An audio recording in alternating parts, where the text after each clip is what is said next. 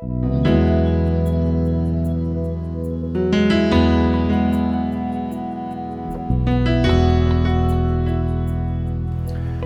we have been feasting on the promises of God, isn't it? And today is the 25th day, and we're in the book of Isaiah, the 54th chapter and the 17th verse, and I'm going to be reading from the New International Version. No weapon forged against you will prevail, and you will refute every tongue that accuses you.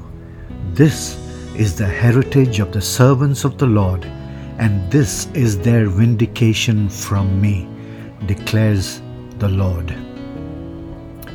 Our Father in heaven, we hallow and bless your holy name for, for this hedge of protection you have built around us, for the wisdom you give in answering the ones who accuse and try to reproach us.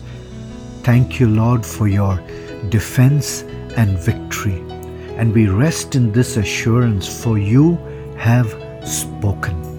And humbly we ask for those who may be under attack through weapons of hate, harm, strife, or any other devious intent, that they may be reminded, Abba, that these weapons will not prevail, for your word has been given to us.